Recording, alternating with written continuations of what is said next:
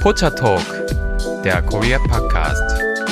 Hallo, herzlich willkommen zu Pocha Talk, der Korea Podcast mit Lisa. Ja, mit Lisa. Ja.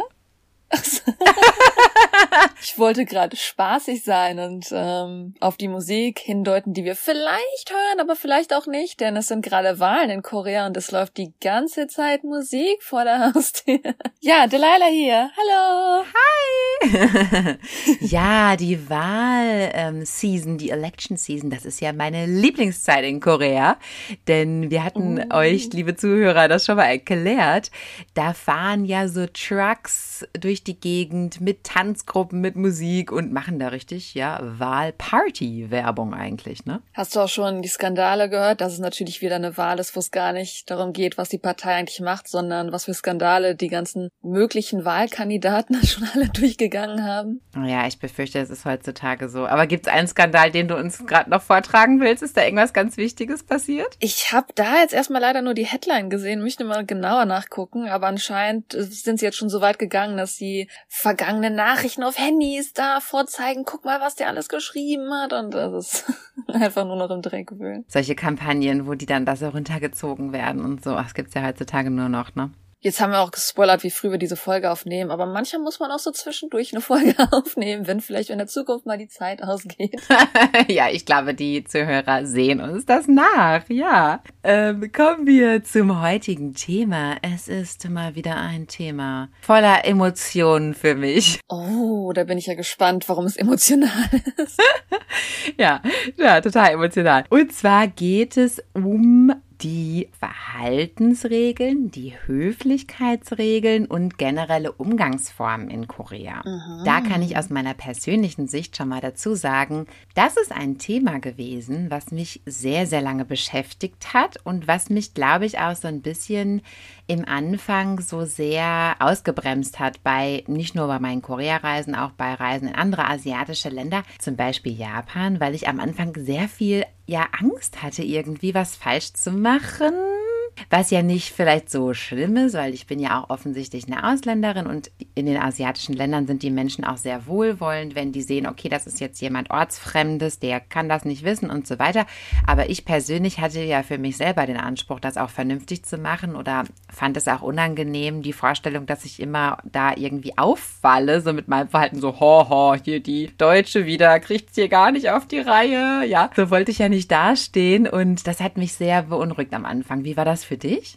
Ich glaube, im Koreanischen hat man das ich äh, das wieder mit den Wörtern nicht so wirklich, weil es gibt ja im Koreanischen, wer es nicht weiß, Ausländer im Koreanischen ist Wegogin und im Japanischen gibt es auf gewisse Art und Weise zwei Wörter und zwar Gaijin, kennen wahrscheinlich die meisten, aber Gaijin ist die kurze Version von Gaikokujin. Und ich war, bevor ich in Korea war, in Japan und da gab es mal diesen kleinen Witz, dass wenn du ein Ausländer bist, dann bist du halt ein Gaikokujin und wenn du vielleicht ein Ausländer bist, der noch keine Ahnung hat, wie man sich in Japan zu benehmen hat, wenn du viel oft in so Fettnäpfchen reintriffst, dann bist du halt der Gaijin. So ein bisschen so dieses, natürlich sagt man trotzdem Gaijin, das ist halt die kurze Version, aber es ist halt auch, weil es die kurze Version ist, ah. so halt Spaß gewesen, halt auch die Version, ja, es ist eher das Slangwort für die Leute, die sich noch nicht so wirklich an die Kultur angepasst haben, angetastet haben und ich denke, man hat natürlich, wenn man ans Ausländer ins Ausland geht nach Asien, hat man immer so diese, man sagt dann halt so diese Wegogin-Karte oder die Gaijin-Karte, dass die Leute halt wissen, hey, du bist Ausländer, du musst jetzt nicht alles wissen, aber das ändert ja nichts daran, dass man trotzdem natürlich auch in Asien hat man Stereotypen über, also man hat so, ja, Gerüchte, wie sich Ausländer mhm. benehmen und wenn man die natürlich dann negativ bestätigt, ist das nicht wirklich so gut. Genau, das will man doch nicht, ja.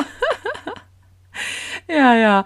Aber es ist eben auch sehr umfangreich, ja. Und man kann das nicht sofort. Man muss sich wirklich über lange Zeit auch reinarbeiten und sich durch die einzelnen Schichten sozusagen durcharbeiten und immer tiefer in diese Materie eigentlich reinkommen. Denn ja, wie gesagt, es ist sehr, sehr umfangreich und baut aufeinander auf. Ich finde, was man auch wirklich sagen kann, das klingt jetzt erstmal verwirrend, aber manchmal muss man, Moralitäten sind ja auch zwischen Ländern anders und manchmal muss man bereit sein, das, was man als Moral richtig in einem eigenen Land sieht, gerade wenn ich mit meinen deutschen mhm. Freunden zu Hause rede und denen erkläre, was hier Moral wichtig ist, dann ist es erstmal dieser diese Wand nach dem Motto, nee, nee, sowas will ich aber nicht. Nach dem Motto, so manchmal muss man bereit sein, seine Moralitäten von zu Hause etwas einfach abzulegen, weil man sich in einem anderen Land anders zu verhalten hat. Ein großes Argument zum Beispiel in Deutschland ist ja, dass man Individualität sehr schätzt. Und hier in Asien muss man halt manchmal zurücktreten und sagen, hey, dann esse ich das jetzt auch, wenn ich das hasse, weil ich eingeladen wurde und es mir bezahlt wurde. Und das ist die Höflichkeit in Asien zum Beispiel. Und das sind Sachen, wo meine deutschen Freunde sagen, ey, das, das ist nicht okay, das ist nicht Individualität, aber das ist eine extreme Beleidigung zum Beispiel,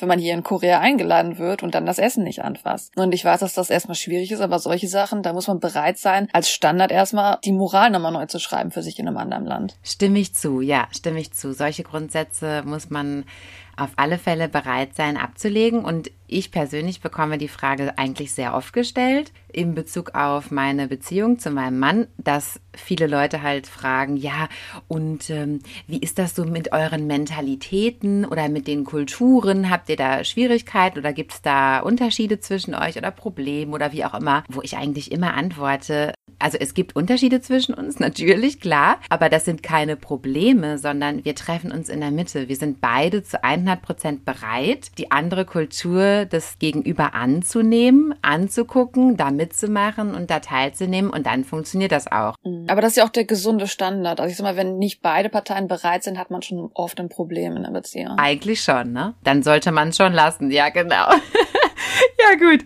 Aber jetzt steigen wir doch erstmal in das Thema ein, um euch, lieben Zuhörer, auch eine kleine Einführung zu geben, ja, wie ihr euch auch bei eurer nächsten Korea-Reise dann vielleicht auch schon verhalten könntet, wenn ihr das gerne möchtet, wenn ihr da gerne bereit dazu seid, euch wirklich so tief auch schon einzulassen, gibt's hier auf jeden Fall erstmal so einen kleinen Einsteiger-Guide heute. Auf geht's. Wie euch vielleicht schon mal aufgefallen ist, auch teilweise in K-Dramen oder in anderen, ja, Interviews mit K-Pop-Stars. Man sieht immer wieder, die Menschen in Korea sind sehr, sehr höflich, sehr, sehr zuvorkommend. Das ist ein ganz, ganz wichtiges und hohes Gut der koreanischen Kultur und eine, ja, ganz, ganz wichtige Tugend eigentlich, die schon kleine Kinder auch beigebracht bekommen und persönlich finde das auch sehr schön. Ich mag das sehr gerne an der Kultur.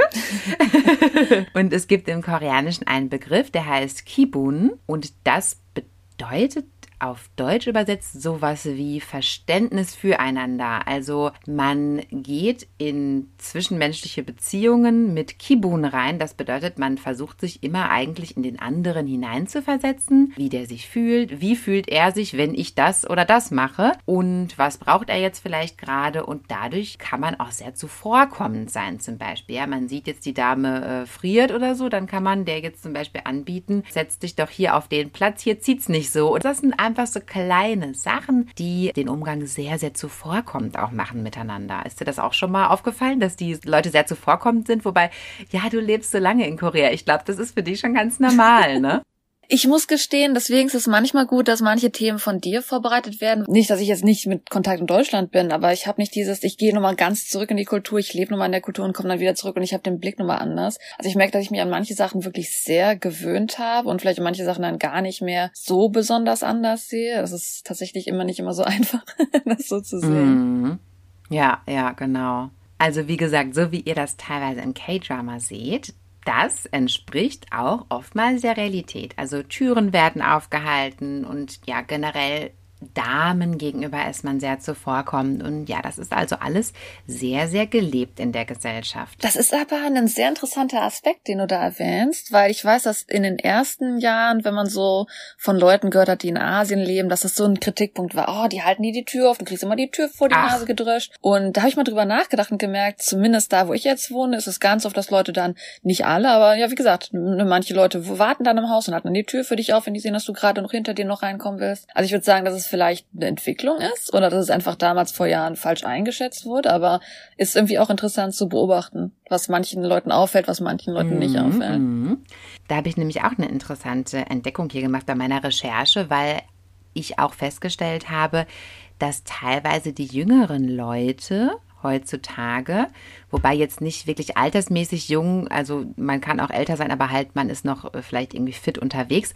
Also dass diese Menschen oftmals höflicher sind als die Älteren eigentlich, dass die Älteren oftmals weniger. Genau, die machen das eher. Also in meiner Nachbarschaft würde ich auch eher sagen, dass wenn jemand die Tür fällt, dass das Leute sind, die 35 und unter sind. Ja. Und das halt man doch schon erlebt, dass die ältere Generation einfach durch die Tür geht und ihn hinter sich zuschlagen lässt. Oder wenn man selber die Tür für die auffällt, dass sie das einfach ausnutzen und denken, oh, da ist ja ein Türhalter, jetzt rennen wir eben alle schnell durch. Das ist relativ amüsant. Ja, und das finde ich insofern interessant, als dass man doch denken würde, okay, das sind die Eltern und die bringen es den Kindern so bei. Aber so eins zu eins ist es nicht, sondern natürlich bringen die Eltern denen das bei, klar, aber die Eltern haben das auch erst erlernt in den letzten Jahren oder die Kultur hat sich dahingehend verändert. Mhm. Wahrscheinlich auch wieder mal eins der Symptome dieses Wirtschaftsaufschwungs ist, dass man sich einfach eben in allen Bereichen auch wirklich, äh, ja, ja, total steigern wollte und gesteigert hat auch. Wie gesagt, das Verhalten untereinander ist wirklich, also tadellos. Naja, gut, also wir gehen weiter. Also ein ganz, ganz wichtiges Skill quasi, was ihr lernen solltet für euren Korea-Aufenthalt, ist die Verbeugung. Wir kommen gleich nochmal dazu, wann man die genau anwenden sollte, aber generell die Verbeugung die euch vielleicht. Kennst du diese Videos aus Japan, mhm. wo du da dieses extrem sich entschuldigen verbeugen hast, wo dann der Mann über den Tisch springt oder unter den Tisch sich her slidet und dann sich extrem entschuldigt? Slidet. Also diese Verbeugung, wenn ihr die jetzt auf YouTube googelt, die müsst ihr nicht lernen. Sogar die extreme 90 Grad Verbeugung ist eher eine sehr, sehr hohe Business Verbeugung. Oder vielleicht, wenn ihr mal eine Familie begleitet, dann müsst ihr dann mit denen auch Annäherung machen. Gut, dann ist das natürlich eine starke Verbeugung, aber in der Regel ist es eine sehr simple Verbeugung. Ihr müsst jetzt also nicht euch wie ein Clown irgendwie verbeugen und total unnötig natürlich aussehen. Als kleiner Einwurf mal nebenbei. Ja, genau, genau. Also normalerweise ist das eine Verbeugung von circa 30 Grad. Wenn man es sehr, sehr extrem machen will, dann 45 Grad, aber ganz bestimmt nicht mehr. Also 45 Grad wäre quasi, wenn man den Rücken so in Tabletop-Position bringt, ja, so Tischplatte. Aber das ist überhaupt nicht notwendig. Also vielleicht gerade mal 30 Grad, dass man so ein bisschen runtergeht. Aber aus meiner persönlichen Erfahrung heraus, wenn man das noch nie gemacht hat, man hat irgendwie gar nicht so richtig die Muskeln dafür oder das Feeling dafür. Es fühlt sich erstmal total unnatürlich an. Also das kann man schon so ein paar Mal mal vor dem Spiegel vielleicht üben und mal gucken oder äh, das mal ganz gezielt sich in ähm, Filmen oder Serien anschauen, um da so ein kleines Feeling für zu bekommen. Also die Verbeugung wird euch sehr oft begegnen. Die Verbeugung begegnet einem eigentlich den ganzen Tag, auch wenn man ins Restaurant geht oder so. Zumindest eine kleine, ja. Wirklich tagtäglich. Also zum Beispiel, wenn ihr noch über die Straße lauft und da ist ein Auto, das abbiegen, wenn das wartet für euch, dann nickt man nicht den Kopf oder winkt, sondern man verbeugt sich auch eben ganz kurz. Das ja. ist so ein Standardding, dass wenn man irgendwie mal kurz nach Hause nach Deutschland geht, das kann man sich gar nicht mehr abtrainieren. Man verbeugt sich wie so ein Idiot auch in Deutschland dann. Aber ähm, ist einfach normal in Korea. Ich mache es auch oft. Ja, muss ich sagen. Ich mache es auch oft. Das ist mir auch so in Fleisch und Blut übergegangen. Genau. Und das wäre vielleicht in Deutschland das Äquivalent dazu wäre vielleicht einfach, dass man lächelt und irgendwie so ein Danke nuschelt oder so die Person einfach kurz anlächelt. Kennst du dieses White, White People Smile? Sowas in die Richtung machen wir einfach. Das kenne ich nicht. Was ist das? Das White People Smile, das war auch mal so ein Meme im Internet damit, dass ähm, Müssen wir vielleicht mal googeln. Das ist so ein Lachen, aber es sieht nicht aus wie ein Lachen. Das ist so das wie, wenn man eine weiße Person hat angucken, die, die will lächeln und dann, dann werden die Lippen so ein bisschen komisch nach oben gezogen einfach. Ach so, und die Augen, die Augen sind tot, so nach dem Motto? So, ja, genau. Ja, so okay. Ja, habe ich, hab ich noch nicht gesehen. Ja, auf jeden Fall. Also eine kleine Verbeugung bitte, bitte üben. Ja, bitte die Verbeugungsmuskeln auf jeden Fall schon mal trainieren. Wenn ihr Koreanisch lernt oder mm. Koreanisch sprechen möchtet, wenn es auch nur einige Worte sind, beginnt gleich gleich damit, das höfliche Koreanisch zu lernen. Also das war zum Beispiel in meinem allerersten Sprachkurs, den ich gemacht habe, war das auch so. Wir haben gleich mit einer der höflichsten Formen angefangen. Also es gibt vier generelle Höflichkeitsformen in Korea. Die steigern sich auch so, das kann man sich genau so vorstellen, ja, die sind übereinander geordnet und wenn die erste jetzt die unhöfliche ist oder die informelle, sagt man, dann ja, steigert es sich bis zur Stufe 4 und ich habe auch direkt mit der Stufe 3 angefangen in meinem Sprachkurs. Das ist schon eine sehr hohe Form. Ist tatsächlich oft, dass man mit dem Höflichen anfängt, einfach damit es Leuten einfacher fällt. Ich glaube sogar viele, die Deutsch lernen, lernen zuerst die Sie-Form, was ich extrem schwierig finde, wenn man Deutsch lernt, aber man will natürlich den Leuten auch sofort möglichst respektvoll das Deutsch beibringen. Ne? Ich denke, denke, das macht Sinn. Ja, vor allem, wenn man sich vielleicht auch beruflich orientieren möchte oder so, ist das auch erstmal das Wichtigste. Die vierte Höflichkeitsform, das ist eine sehr, sehr hohe Höflichkeitsform, die nur in sehr, sehr formellen Situationen vorkommt, obwohl die leider auch zu bedenken gegeben hatte, schon in unserem Vorgespräch, dass man auch, wenn man es ganz genau nimmt, so die Großeltern ansprechen müsste zum Beispiel. Ne? Also auch ältere Familienmitglieder müsste man eigentlich auch so ansprechen. Und die zweite Höflichkeitsform wiederum, das ist diese Jo-Endung. Das hört ihr wahrscheinlich am häufigsten auch in Serien, in Songs und so weiter. Die Jo-Endung, also Hey Yo zum Beispiel, das ist eine ganz allgemein übliche Höflichkeitsform, die man eigentlich auch immer anwenden kann. Aber wie gesagt, wenn man jetzt zum Beispiel im beruflichen Alltag die Höflichkeitsform anwenden möchte und so, muss es eigentlich schon mindestens die drei sein.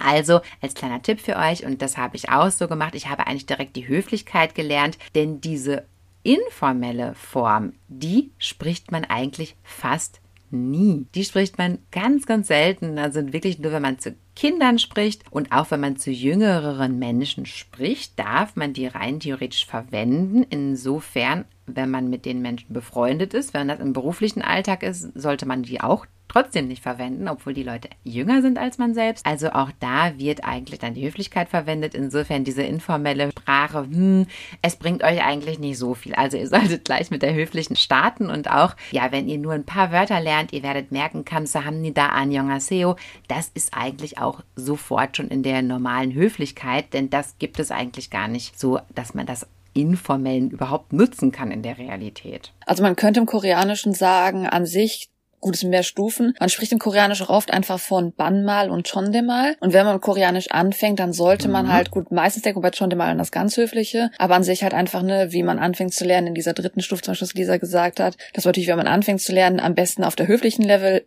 lernt, weil ansonsten man unschön, vielleicht ungewollt dann sehr unhöflich klingt, wenn man mit anderen Menschen redet, mit denen man nicht Banmal reden darf. Banmal ist die informelle Form, von der Lisa gesprochen hat. Und Banmal ist eine Sprache, die man eher unter Freunden benutzt, unter Gleichgesinnten oder in der Familie, je nachdem schon mal, wenn man da sehr eng miteinander ist. Ähm, Wäre natürlich schön, wenn miteinander ist. Also Banmal ist halt eher zu Jüngeren, zu Freunden und ähm, in einem nicht professionellen Setting. Deswegen ist es zwar selten, ist, aber natürlich, wenn man koreanische Freunde hat, dann ist Banmal wahrscheinlich eines der ersten Dinge, mit denen ihr ja einfach klarkommen werdet. Kannst du uns mal ein Beispiel geben für alle vier Höflichkeiten mit ähm, Sadanghara? Also lieben. Salang Hada, ich liebe dich. ähm, zum Beispiel, das hört jetzt zum Beispiel oft. Salang He ist ja, wenn das Jo zum Beispiel am Ende fehlt. Das heißt, da sind wir schon im Bannmalbereich. Das wäre so etwas, was man dann eher seinen Freunden so sagt. Ich meine, gut, ich liebe dich, wenn man wahrscheinlich sowieso jetzt eher Leuten sagen, die man sehr, sehr mag. Ähm, Davon jetzt mal abgesehen. genau, so Salang He wäre halt, wo erstmal alles Züchtigkeit hinter weg ist. Das ist dieser Standardding. Was es auch gibt, sind so Ausrufe-Sachen, dass man dann in Textform sieht oder halt auch unter Freunden. Zum Beispiel Salang Handa, also dieses Inda, Handa. Das ist dann entweder halt ein in Textform, wenn man ein Essay schreibt oder halt, wenn man, wenn man redet, dann eher noch in diesem Bannmalbereich. Ähm, dann natürlich die Jo-Form, Salang Heyo, das ist so dieses, womit ihr eigentlich mit jedem reden könnt. Also die Jo-Form ist äh, die Höflichkeit an sich, normal. Wenn es dann ins höhere Level geht, was ihr dann eher meistens lernt, ist ja diese Imnida-Form, also Salang Hamnida ist dann das höhere. Dritte Stufe, Und ähm, genau. bei der älteren Generation ist es eigentlich immer ganz gut, wenn man das Shi noch hinzufügt. Das würde dann heißen Salang Hashimnida. Vierte Stufe, genau. Dankeschön. Jetzt können sich die Zuhörer das doch etwas besser vorstellen. Steigen wir doch mal jetzt in konkrete Situationen ein, damit ihr, liebe Zuhörer, euch das auch besser vorstellen könnt, wie ihr euch wirklich konkret zu verhalten habt. Also eine generelle hohe Aufmerksamkeit und Zuvorkommenheit, das könnt ihr euch ja ungefähr vorstellen.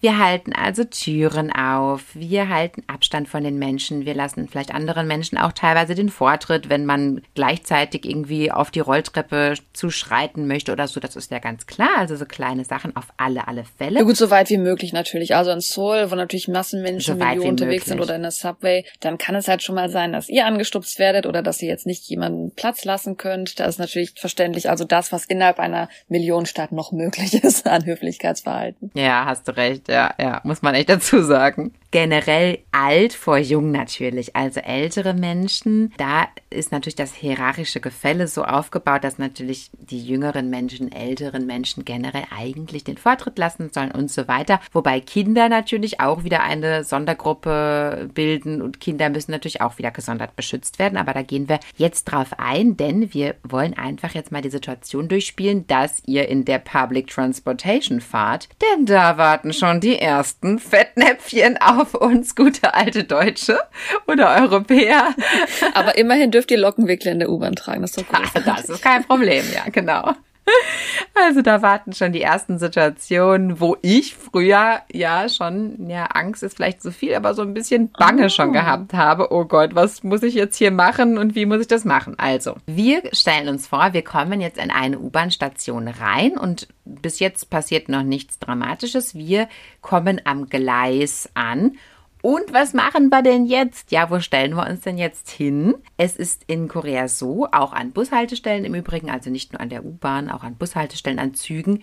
Wir stellen uns in Reihen an den Türeingängen auf. Wo genau die Türen sich später befinden werden, das kann man an den koreanischen U-Bahnen sehr, sehr gut erkennen, denn das ist immer an derselben Stelle und das ist, die Gleise sind ja verglast. Also man kann nicht so wie bei uns in Deutschland lustig aufs Gleis hüpfen oder auch draufgeschubst werden. Gibt es ja auch öfters mal Unfälle, schrecklicherweise. Da ist vorgesorgt, in Korea ist alles verglast und man sieht eben, wo dann eben die Glastüren angebracht sind und da öffnet später die Tür. Dort stellen sich die Leute ordentlich in Reihen auf und warten da. Und zwar rechts und links von der Tür, sodass natürlich die Leute in der Mitte aussteigen können herrlich. Ja, warum kann das nicht überall so sein? Aber das ist eine andere Frage, die wir heute nicht beantworten können. So. Und an Bussen ist es ähnlich. Da werdet ihr schon sehen, dass Menschen auch dort schon eine Schlange bilden und ihr könnt euch dann einfach dort anstellen. Dann fährt der Zug ein. Natürlich lassen wir die Menschen erstmal aussteigen. So sollte es in der Regel sein. Ich sag mal, das funktioniert so zu 80 Prozent in Korea. Ja, gerade in der Rush Hour nicht unbedingt so gut.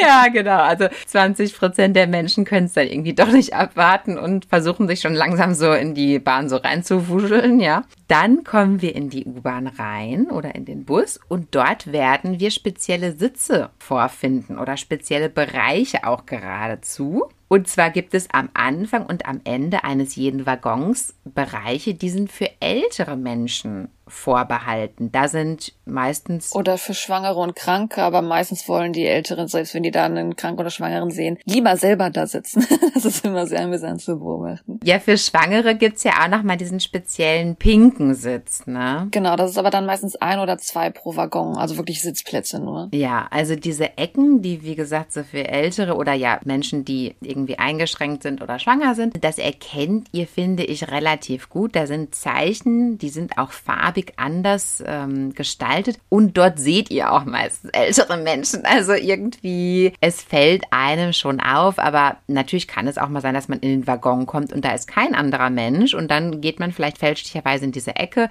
hm, muss man halt aufpassen. Ja, also merkt euch einfach, wie gesagt, am Anfang und am Ende eines jeden Waggons, da sind so vier Sitze meistens, oder sind das vier oder sechs, was würdest du sagen? Vier Leute passen da eigentlich hin, ne? Eigentlich ist es für vier, genau. Also man hat da zwei, zwei Bänke zwei, stehen, ne? pro Bank sind es eigentlich zwei Personen, vielleicht auch mehr, anyways. Also man hat auf jeden Fall so zwei Bänke, die sich gegenüberstehen, äh, so kleinere Bänke, wo dann vielleicht so zwei bis drei, vielleicht vier sitzen können, ich bin mir gerade nicht so ganz sicher. Mhm. Aber ähm, das ist echt ein Fettnäpfchen, was gerade Ausländer meistens oft erwischen Menschen. Man kann A, vielleicht in einen leeren Waggon reingehen, der komplett leer ist, und dann setzt man sich einfach vielleicht dahin, wo man gerade sitzen will. Oder halt, wenn der Waggon jetzt nicht leer ist, aber halt auch nur so halb voll, dann sind die Plätze in der Mitte vielleicht besetzt, dann gibt's trotzdem auch Ausländer, die sich dann halt auf diesen Platz für die Älteren hinsetzen, weil die sich sagen so, hey, hier ist eh gerade keiner. Klar, es ist jetzt keiner, der euch dafür anmacht, aber die meisten Koreaner, die dann da ordentlich sitzen, denken sich so, oh, oh, oh, ne? Also da gibt's, das wird schon sehr kritisch gesehen, wenn man sich da falsch hinsetzt. Das ist auf jeden Fall ein großes Fettnäpfchen für Ausländer. Ja, Finde ich auch. Und ich würde es persönlich niemals wagen.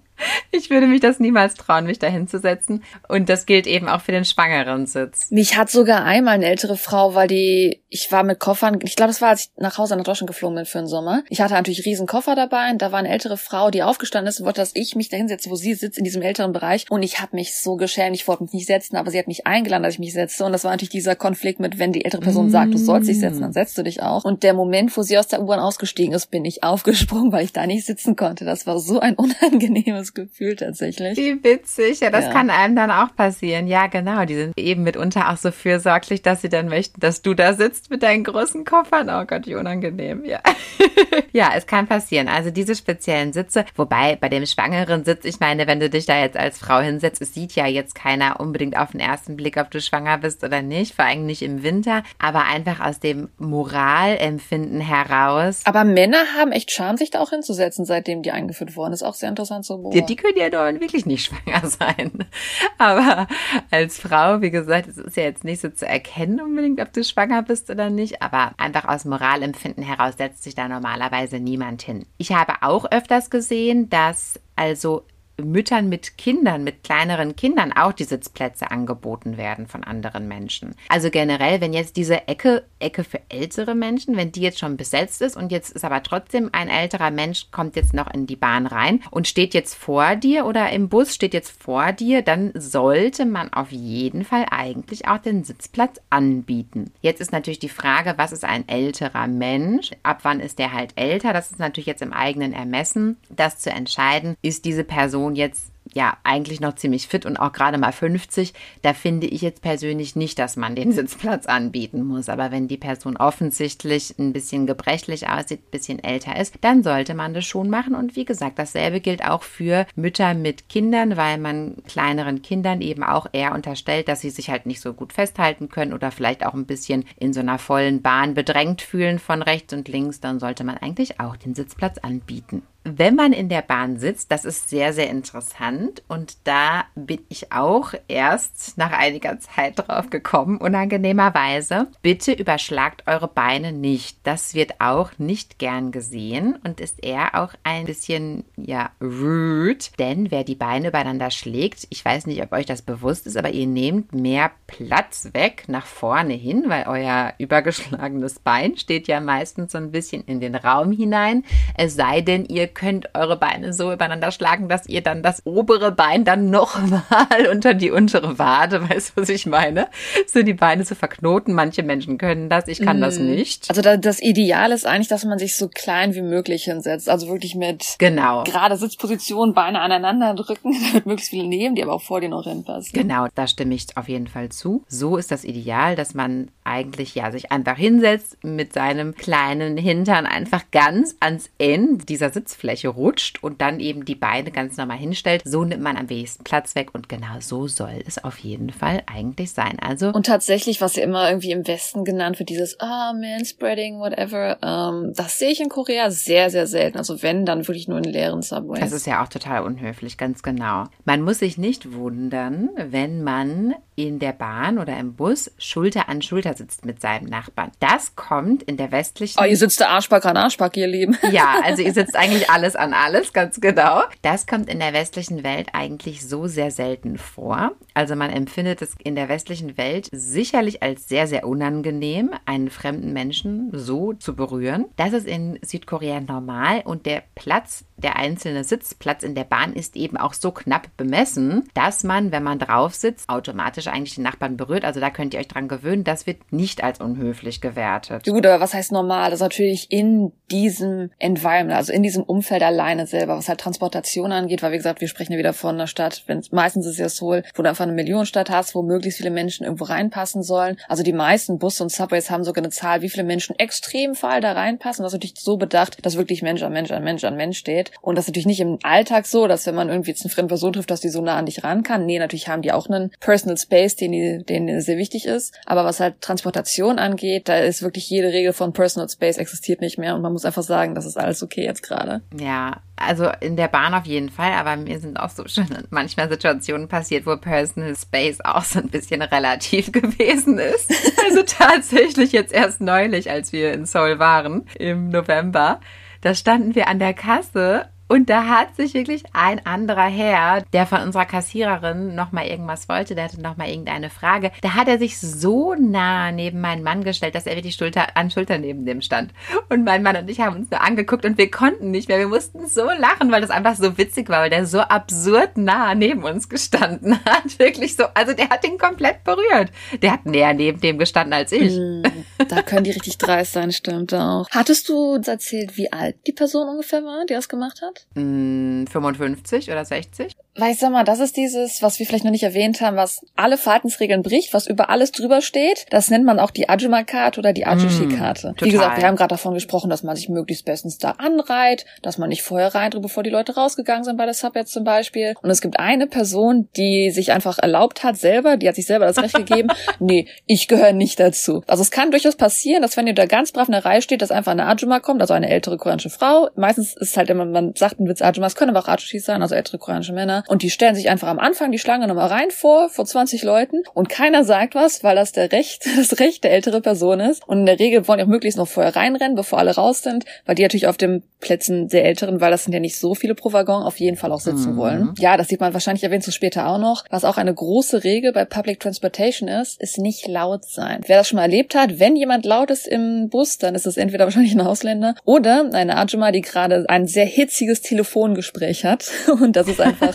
okay für Leute diesen Alters. Die haben so ein bisschen das Recht, solche Verhaltensregeln ein bisschen zu umgehen. Es wird natürlich nicht von jedem gut gesehen. Koreaner beschweren sich auch darüber, aber weil sie halt ältere Personen sind, sagt keiner was. Ja, total. Also hast du auch wirklich sehr, sehr schön erklärt. Also mein Mann sagt immer, Korean Ajuma is the strongest individual in the universe. Ja, also koreanische, Das sagen, glaube ich, viele koreanische Koreaner. ältere Frauen, die können alles, die machen alles. Ja, weil es eben auch diese Regel alt vor jung gilt und eben der Respekt auch der Älteren, dann lässt man halt natürlich solche Sachen mal durchgehen. Ja, ist jetzt nicht die Regel, aber das kann einem schon mal durchaus passieren. Also, liebe Zuhörer, macht eure Erfahrung und schaut euch mal um und ja, da gibt's schon manchmal viel zu sehen.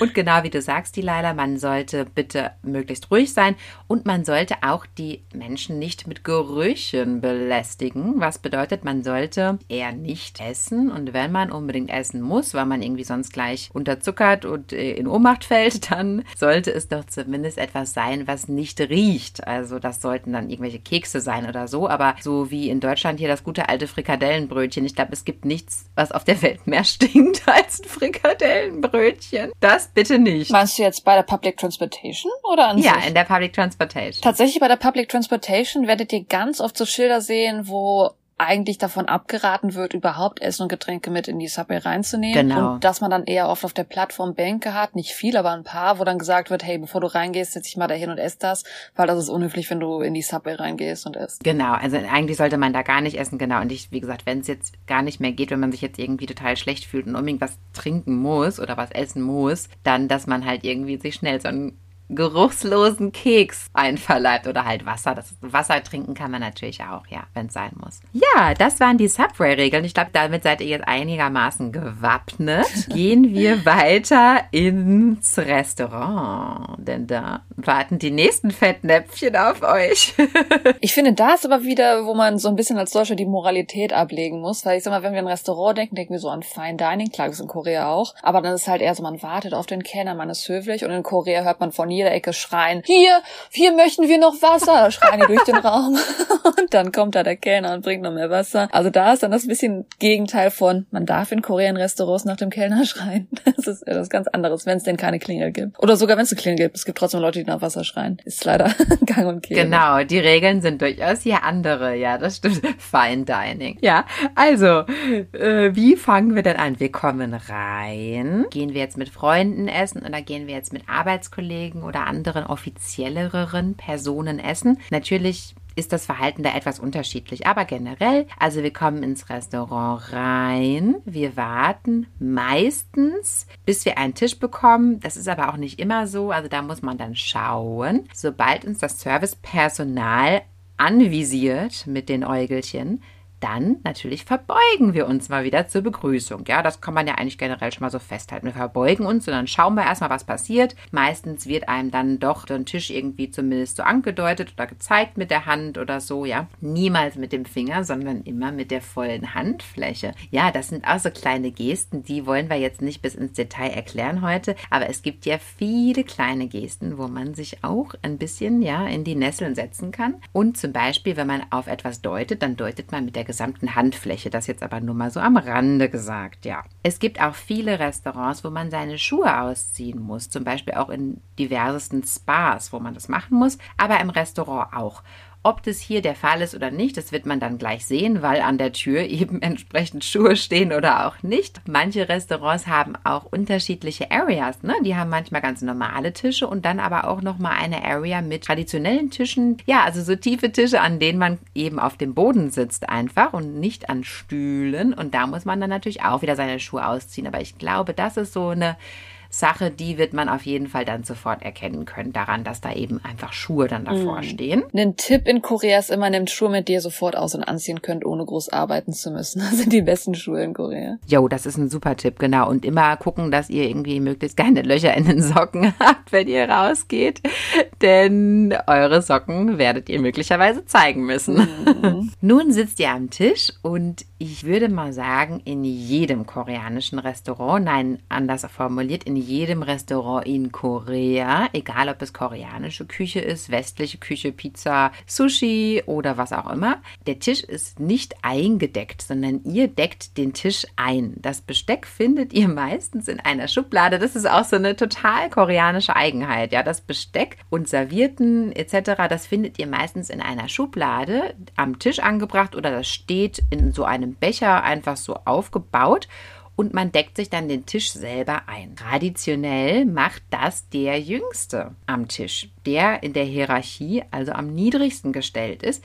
Der deckt den anderen ein oder reicht es zumindest den anderen an. Das ist jetzt erstmal die generelle Regel. Das heißt nicht, dass euch dann die anderen dabei nicht helfen werden oder so, ne? Aber generell, der Jüngste müsste das eigentlich übernehmen. Und zwar gilt es jetzt hier, die Chopsticks zu verteilen, Löffel zu verteilen, meistens Servierten und Becher und auch Wasser einzuschenken. Wasser ist meistens schon ausgedeckt auf dem Tisch oder wird dann umgehend eigentlich gebracht vom Servicepersonal. Was wird gegessen? Da haben wir auch schon mal drüber gesprochen in der Folge Berufswelt in Korea.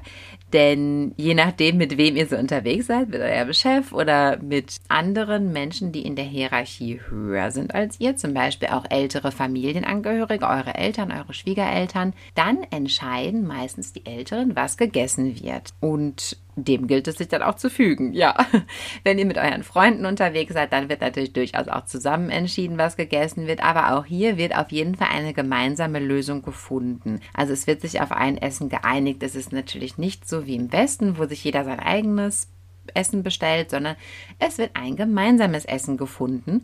Und häufig ist es auch so, in koreanischen Restaurants, aber auch in japanischen Restaurants, in vielen Restaurants in Korea, dass nochmal so eine gewisse Eigenleistung am Tisch erfolgen muss. Also entweder man ist zum Beispiel beim Korean Barbecue und man grillt das Fleisch live am Tisch oder. Also das meinst du mit Eigenleistung? es ist eher so eine Kultur. Also Korea ist sehr fasziniert von koreanischen Essen. Ich weiß nicht, wie man das anders ausdrücken kann. Und schon alleine die Aktion beim Essen dabei zu sein. Also das alles drumherum ist irgendwie Teil dieser Aktivität, wenn man zusammen stimmt, ist. Stimmt, stimmt, ja.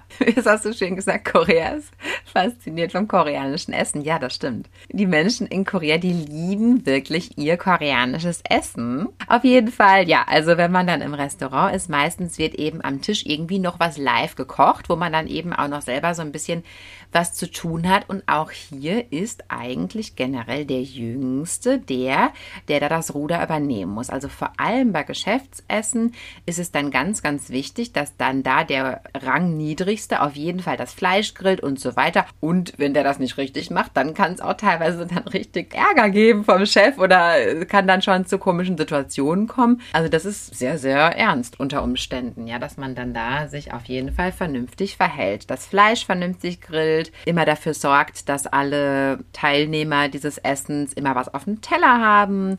Man muss denen auch immer das Getränk nachschenken, ja, also den Soju oder was da gerade getrunken wird, immer auch nachschenken und so weiter und so fort. Ja, das gehört auch auf jeden Fall zur koreanischen Essensetikette dazu. Wenn Alkohol getrunken wird, uh. da gibt es dann auch wieder ein paar Regeln. Und zwar eine ganz, ganz wichtige Regel, die habt ihr bestimmt schon mal in Serien oder Filmen gesehen. Das ist regelrecht ulkig. Also, erstmal beim Einschenken des Alkohols, wie gesagt, der Jüngste kümmert sich darum, dass immer alle Gläser auch voll sind und schenkt ein. Zum Einschenken wird die Flasche gehalten. Das Label der Flasche wird zugehalten, aus einem mir unerfindlichen Grund. Das konnte mir bis heute noch niemand beantworten, egal. Das kann man aber jahrelang erleben, ohne zu wissen, dass das die Regel ist. Also es gibt Koreaner, die das sogar gar nicht wissen. Oder die, die natürlich total alkoholfasziniert sind, die wissen das natürlich auf jeden Fall. Aber ich glaube, ich habe schon eine lange Zeit in Korea gewohnt, bis ich gewusst habe, dass man eigentlich das Label zuhalten soll. Also das ist jetzt nicht etwas, wo sich jeder dran hält. Aber es ist tatsächlich die Höflichkeitsregel. Ne, ist es ja. Also dieses Label zu halten, wie gesagt. Und dann ist es in der koreanischen Kultur nicht nur beim Einschenken des Getränks, sondern eigentlich bei allen Gesten, die ja an hierarchisch höhere Personen gerichtet sind oder an ältere Personen gerichtet sind, sehr, sehr wichtig, beide Hände zu benutzen. Also wenn man jetzt einschenkt, dann deutet man eigentlich in der Regel auch nochmal so mit der anderen Hand an, dass man die so da drunter hält, so zum Beispiel, so dass es dann so extra sicher ist oder so, ja. Das ist sehr, sehr wichtig. Also man deutet an, dass man wirklich so voll dabei ist, ja, wenn man das da macht und das wirklich, dem wirklich alle Aufmerksamkeit schenkt. Also man schenkt dann den anderen Menschen ein und jetzt kommt es zum Trinken. Man möchte jetzt gerne trinken, man möchte gerne anstoßen.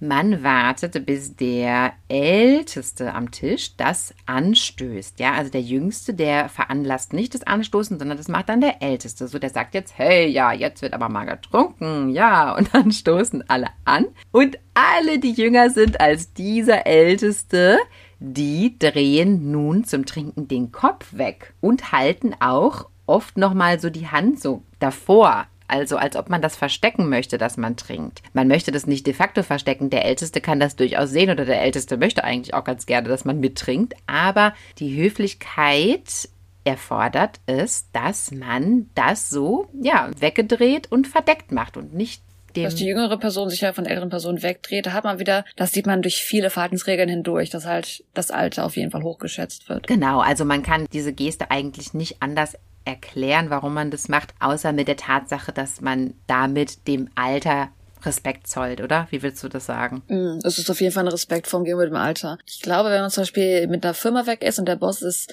jünger als die älteste Person, die jetzt da ähm, vielleicht mit dabei ist bei der Gruppe, dass man vielleicht trotzdem sich jetzt nicht zu seinem Boss drehen sollte, wenn man trinkt. Aber weil man im Endeffekt, wenn man natürlich zwischen Personen sitzt, die eine Person ist älter als die andere, muss man auch da wieder noch ein bisschen durch das Respekt der einzelnen Person bedenken. Oder vielleicht sich nach vorne wegducken und das dann heimlich von beiden Personen trinken irgendwie. Oh ja, das ist aber, das ist wirklich eine schwierige Situation, wenn du jetzt zwischen zwei Respektpersonen sitzt. Naja, gut, okay, das lassen wir jetzt mal außen vor.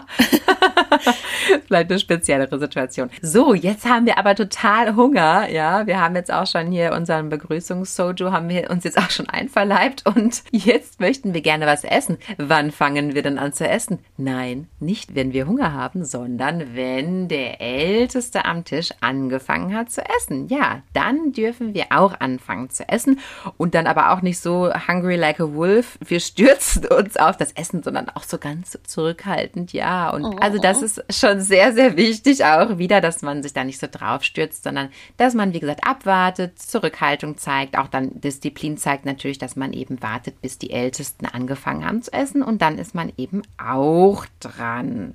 Auch ein großer Fauxpas ist es, das letzte Stück zu nehmen. Nein, wir nehmen niemals das letzte Stück, auch wenn einem das Herz teilweise bricht, weil. Außer wenn es einem angeboten wird, dann muss man es sogar nehmen. Wahrscheinlich, ja, genau, da hast du recht, genau. Aber jetzt einfach so, man sitzt mit mehreren Leuten da und bei allen Speisen, die man jetzt hatte, ist jetzt noch so ein bisschen drin. Das muss dann leider auch da drin verbleiben und möglicherweise wird dann das auch so abgeräumt und niemand ist in den Genuss dieses letzten Stückes gekommen. Aber das ist auch sehr, sehr wichtig in der Kultur, dass man eben, ja, nicht einfach so rapp das letzte Stück nimmt und es ist eben unhöflich. Aber wie du schon sagst, oft sind dann auch Ältere, die dann sagen, hey, nimm das doch jetzt, ja, isst doch bitte das letzte Stück Fleisch, das muss doch auch noch gegessen werden und so. Dann kann man das durchaus tun. Wird man nicht aufgefordert, dann sollte man es eigentlich nicht tun. Während des Essens ist es ganz normal, Geräusche zu machen. Das habt ihr vielleicht auch schon einmal gehört, gesehen, wie auch immer. Es ist ganz normal, Geräusche zu machen. Wundert euch da nicht drüber und die Geräusche ersetzen teilweise auch das Tischgespräch. Also es gibt schon öfters auch mal Situationen, dass auch minutenlang nicht gesprochen wird. Ich glaube, das ist vielen westlichen Menschen eher unangenehm. Mir ist das unangenehm. Ich komme schlecht damit zurecht, wenn gar nicht gesprochen wird. Das wird immer so gewitzelt unter den Koreanern, dass ähm, die Ausländer immer reden und so viel trinken beim Essen. Deswegen können sie nicht so viel essen, wie sie essen sollen.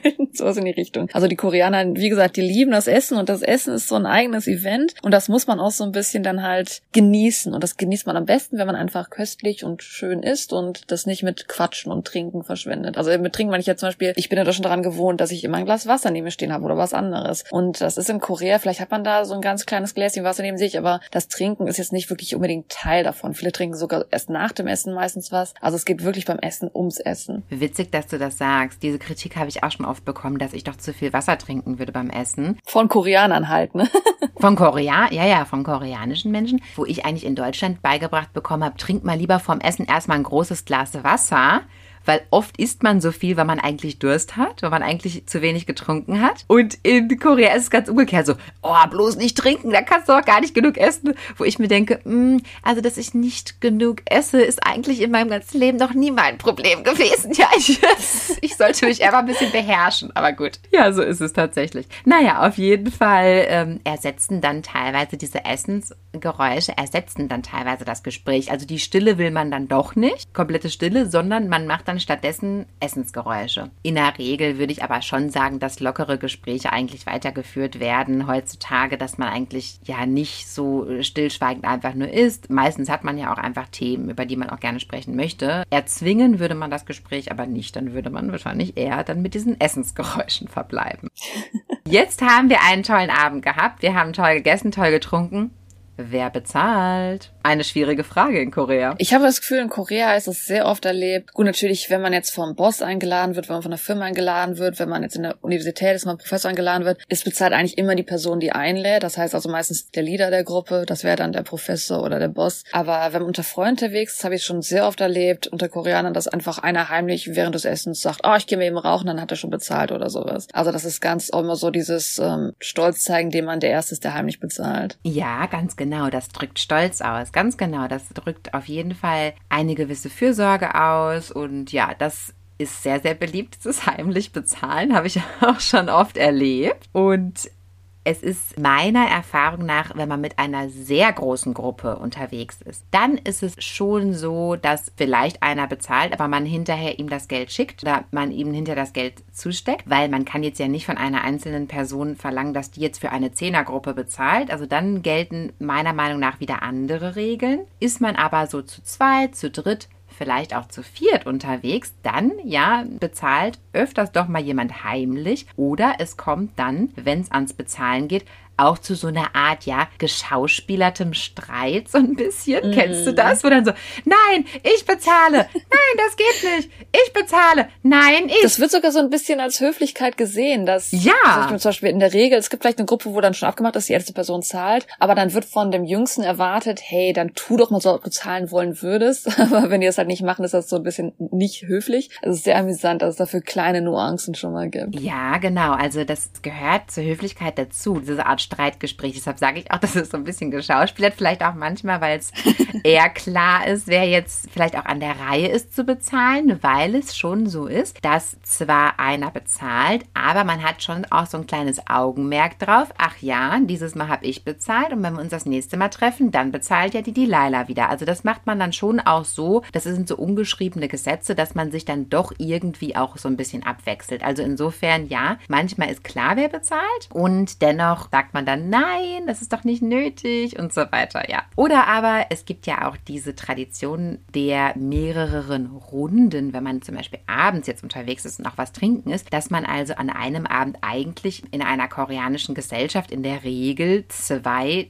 drei oder sogar mehr Restaurants besucht, dass dann einer zahlt hier, einer zahlt hier und einer zahlt dann die dritte Runde, dass man das dann so regelt. Dieses richtig getrennte Rechnung, so wie das in Deutschland ist, wo der Kellner dann wirklich einem vorrechnet, ah ja, also sie hatten eine Cola, äh, einmal das, äh, die Pizza Margarita und so, das gibt es in Korea nicht. Also wenn, dann müsste man sich die Rechnung selber auf, auseinanderdröseln, da erbarmt sich der Kellner nicht dazu, das zu machen, ist aber sehr selten. Und da man ja meistens am Ausgang bezahlt, da gibt es meistens so eine Art kleiner Counter so mit so einer Kasse, wo man dann bezahlt. Nicht meistens, eigentlich in 99,99 Prozent der Fälle ist es eben auch sehr, sehr easy gemacht, dass man dieses heimlich bezahlen anwendet. Ja, also wie du das schon gesagt hast, das gibt es sehr oft. Ne? Mhm. Bei einem Date würde ich aber doch sagen, dass eigentlich der Mann sehr, sehr oft bezahlt. Ich habe, also ich habe es noch nie anders erlebt. Ja, in Korea muss man sagen, also was dieser Standard zwischen den Geschlechtern angeht, ist man, man sagt immer so witzelnd, dass man da noch so ein bisschen in den 50er unterwegs ist. Also man schätzt in Korea schon auf jeden Fall noch die Standardrollen, die wir aus traditionellen Film über Mann und Frau kennen. Mhm, genau, und das beinhaltet eben dann auch dieses Bezahlen. Und ja, wie schon gesagt, ich habe es noch nie anders erlebt. Also das wird doch sehr, sehr stark auch umgesetzt. Ja, es gibt natürlich auch noch viele generelle Gesten, von denen ich jetzt aber nur noch mal kurz so ein paar anschneide oder generelle Fauxpas, die man auch vielleicht vermeiden sollte. Also, wenn man mit einer Gruppe irgendwo, eigentlich völlig egal, wo man ist, und da kommt jetzt jemand Neues dazu, jemand, den man noch nicht kennt, eigentlich steht man auf. Also man bleibt da nicht so sitzen, hey, hey Bro, what's up? Sondern man steht eigentlich auf, ach ja, hallo, ja, ich bin Lisa. Und das gehört eigentlich auch zur Höflichkeit und auch zum Respekt zollen dazu, dass da kommt jetzt ein neuer Mensch und da machen wir uns jetzt auch die Mühe und wollen ihn jetzt auch vernünftig begrüßen und stehen dann auch auf. Mhm. Man gibt sich so in privaten Situationen ja nicht die Hand oder berührt sich irgendwie anderweitig, sondern dann kommt auch wieder diese kleine Verbeugung zum Tragen oder man winkt auch so unter Freunden, ja, vor sich hin, ne? Dieses Winken, das habe ich schon oft erlebt, auch zur Verabschiedung, ne? Anstelle von körperlicher Berührung. In der Berufswelt ist es aber schon auch so, dass sich da auch so ein Händedruck so ein bisschen gerade in internationalen Geschäftsbeziehungen hat sich auch dieser Händedruck so ein bisschen auch eingebürgert. Jetzt durch Corona wahrscheinlich wieder nicht mehr. Jetzt durch Corona hat sich der Händedruck ja wahrscheinlich weltweit ausgebürgert. Das ist, durch Corona hat man jetzt gesehen, dass man sich den Ellbogen gibt. Hast du das schon mal beobachtet? Der Ellbogen, aber die Ghetto-Faust. Die Ghetto-Faust geben sich auch Politiker jetzt, ja. Oder die Faust, je nachdem. Genau, die Faust oder halt der Ellbogen. Also ganz, was noch ganz hart war, was die starken Regeln gab, da wollte man möglichst Abstand nehmen, da hat man dann mit dem Ellbogen so ein bisschen, also Ellbogentasten an Ellbogenspitze gemacht. Und ähm, jetzt schon mal die Faust dann eher, wenn man in einem näheren Kontakt ist. Ja, da habe ich neulich so ein witziges Meme gelesen. Das war irgendein so Twitter-Kommentar wo einer geschrieben hat, ja, irgendwie 2022, bla bla bla, und Politiker begrüßen sich mit Ghetto-Faust. Als wirklich so ist jetzt, ne? Ja, oder andersrum auch dieses ganze Meme mit, kannst du dir vorstellen, dass wir jemals auf einem Kuchen gepustet haben, die dann zusammen gegessen haben? Widerlich. Das ist auch so witzig, ja, genau so. Oh Gott. Ja, stimmt. Wenn jemand geht, wenn jemand die Gruppe verlässt, habe ich es auch sehr oft erlebt, dass er zur Tür gebracht wird, teilweise bis zum Auto gebracht wird. Also wenn wir bei Freunden zu Gast waren, die haben uns noch bis zum Auto gebracht, die haben noch am Straßenrand gestanden, bis wir außer Sichtweite waren. Das macht man sehr, sehr, ja, ich weiß gar nicht, wie ich das ausdrücken soll, außer auf Englisch so sehr, sehr sincere und so dedicated. Ja, also man zeigt wirklich, man ist 100% in dieser Situation und will wirklich allen Respekt, den man geben kann ohne dass es irgendwie cheesy wird, ja, ohne dass es irgendwie zu viel wird und man betet den so an oder so. Das will man natürlich nicht, aber man versucht alles wirklich in den Moment auch reinzulegen und dass man noch so lange winkt, bis man außer Sichtweite ist, das finde ich so, so niedlich. Hast du das auch schon mal erlebt? Mm, aber ich muss gestehen, das ist vielleicht auch so eine Umfeldsache, weil das ist jetzt erst, was mir aus Deutschland jetzt auch nicht fremd ist, in meinem Umkreis zumindest. Aber ja, es ist in Korea auch natürlich wichtig, dass man sich verabschiedet. Ausnahme vielleicht eher, wenn du jetzt im Restaurant bist und die Gruppe als erste Person verlässt, dann sagen Tschüss am Tisch. Also die werde ich jetzt beim Restaurant nicht noch extra mit draußen vor die Straße bringen wahrscheinlich. Genau, das ist dann vielleicht was anderes oder das ist dann auch eng im Restaurant und das ist dann auch, eigentlich bringt das viel zu viel Unruhe rein, wenn jetzt alle aufstehen würden oder so. Aber dass dann doch einer zum Beispiel mal so mit rausgeht oder so, deine beste Freundin oder so, das habe ich auch schon erlebt. Also die engsten Freunde mhm. dann, die mhm. dabei sind oder so, das gibt's doch schon. Also ich werde dich das nächste Mal zur Tür bringen, wenn du schon früher gehen willst. Hast du es auch schon beobachtet, wie sorgsam zum Teil, also unfassbar geduldig Geschenke ausgepackt werden. Da wird jeder einzelne Teserstreifen mit Liebe von dieser Verpackung irgendwie abgezogen, während wir vielleicht in Deutschland auch einfach dazu übergehen, teilweise dann einfach das so aufzureißen oder so. Um Gottes Willen, das darf man niemals tun in Korea.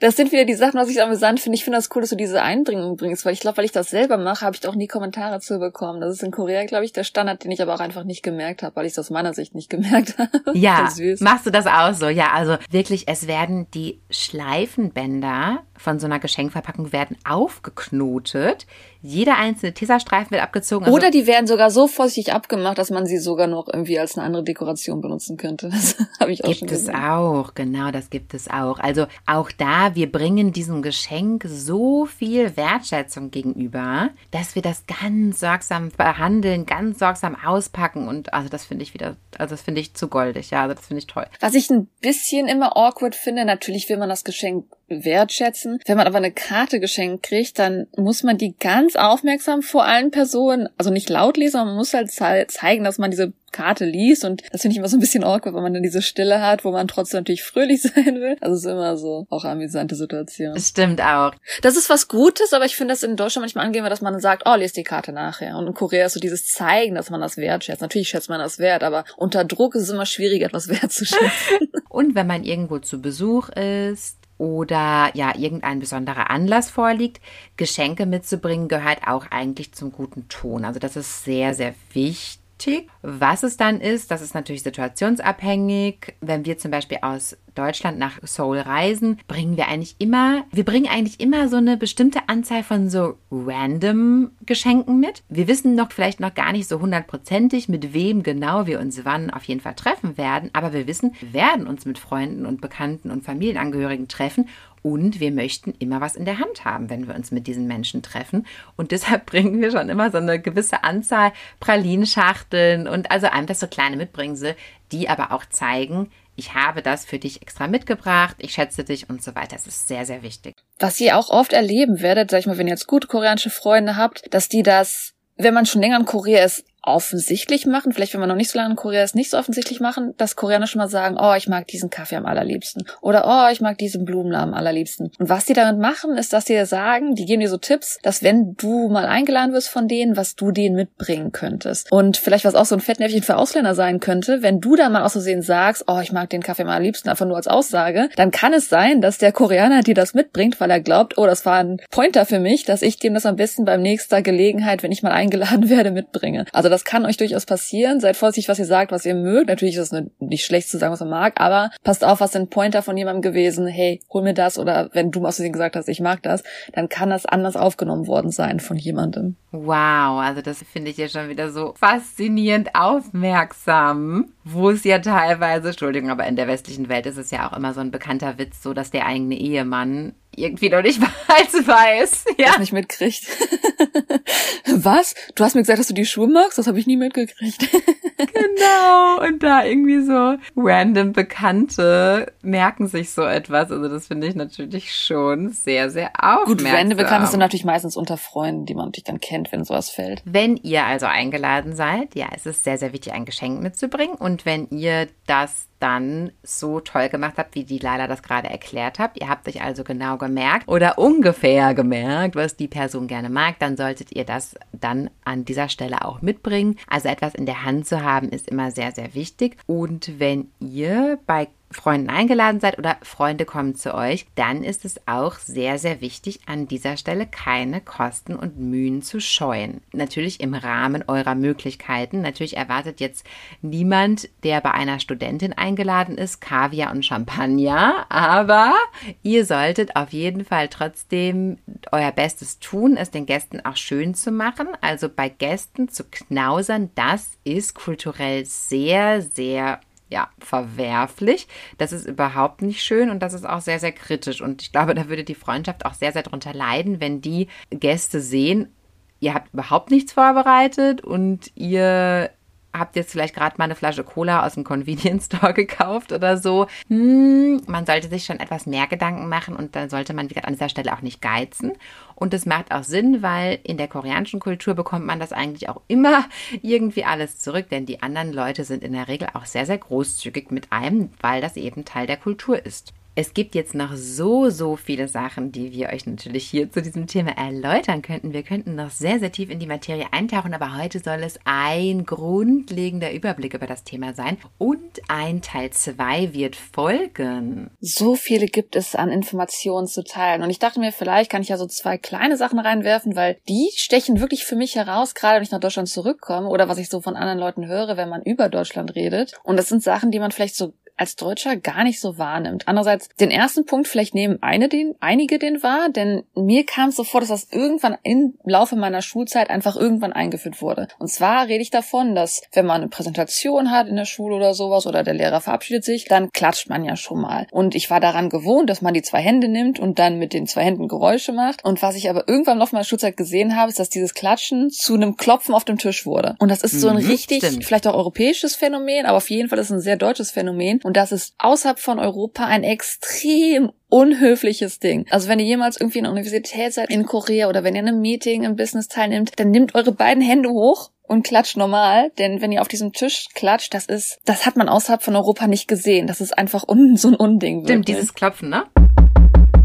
Das habe ich außerhalb von Deutschland noch nie gesehen, aber ich hoffe, dass das vielleicht doch trotzdem ein Europa-Ding ist, ich weiß es nicht. Aber ähm, das werdet ihr in Asien nicht sehen, weil das einfach kein Höflichkeitsding ist. Also Klatschen ist ja auch nicht so anstrengend, um ehrlich zu sein, dass man nicht seine zwei... Gut, ich jetzt natürlich jetzt nicht irgendwie sagen, ne, wenn man natürlich weniger als zwei Hände hat, dann hat man da natürlich auch Ausnahmen mit, so ist es nicht, aber also wenn man zwei Hände hat, dann ist Klatschen eigentlich keine Schwierigkeit und man sollte das schon versuchen. Ähm, der zweite Aspekt, ich weiß nicht, ob du das auch schon öfter gehört hast, das habe ich das erstmal sogar aus Amerika gehört, aber das ist, es geht Leute in Asien aus, das ist eine sehr deutsche Sache. Wir Deutschen haben einen der direktesten Augenkontakte der Welt. Also sogar auf so eine intensive Art, dass andere westliche Länder sagen, wow, die Deutschen, die sind so extrem Augenkontakt. Ich fühle mich manchmal, als ob die mit mir einen Streit anfangen wollen oder sowas. Und wenn man in Deutschland ist und daran gewohnt ist, dann kriegt man das nicht wirklich mit. Und zumindest bei mir war es so, man kriegt das so ein bisschen antrainiert in Deutschland. Ne? Wenn du nicht guten Augenkontakt halten kannst, dann bist du so eine komische Person. Dann hast du so ein schlechtes Selbstbewusstsein oder sowas. Deswegen, es wird mir wirklich antrainiert in Deutschland, guten Augenkontakt zu halten. Wir halten einen viel direkteren Augenkontakt als andere Länder. Also wirklich von Amerikanern, als ich im Austausch war, wurde gesagt, wow,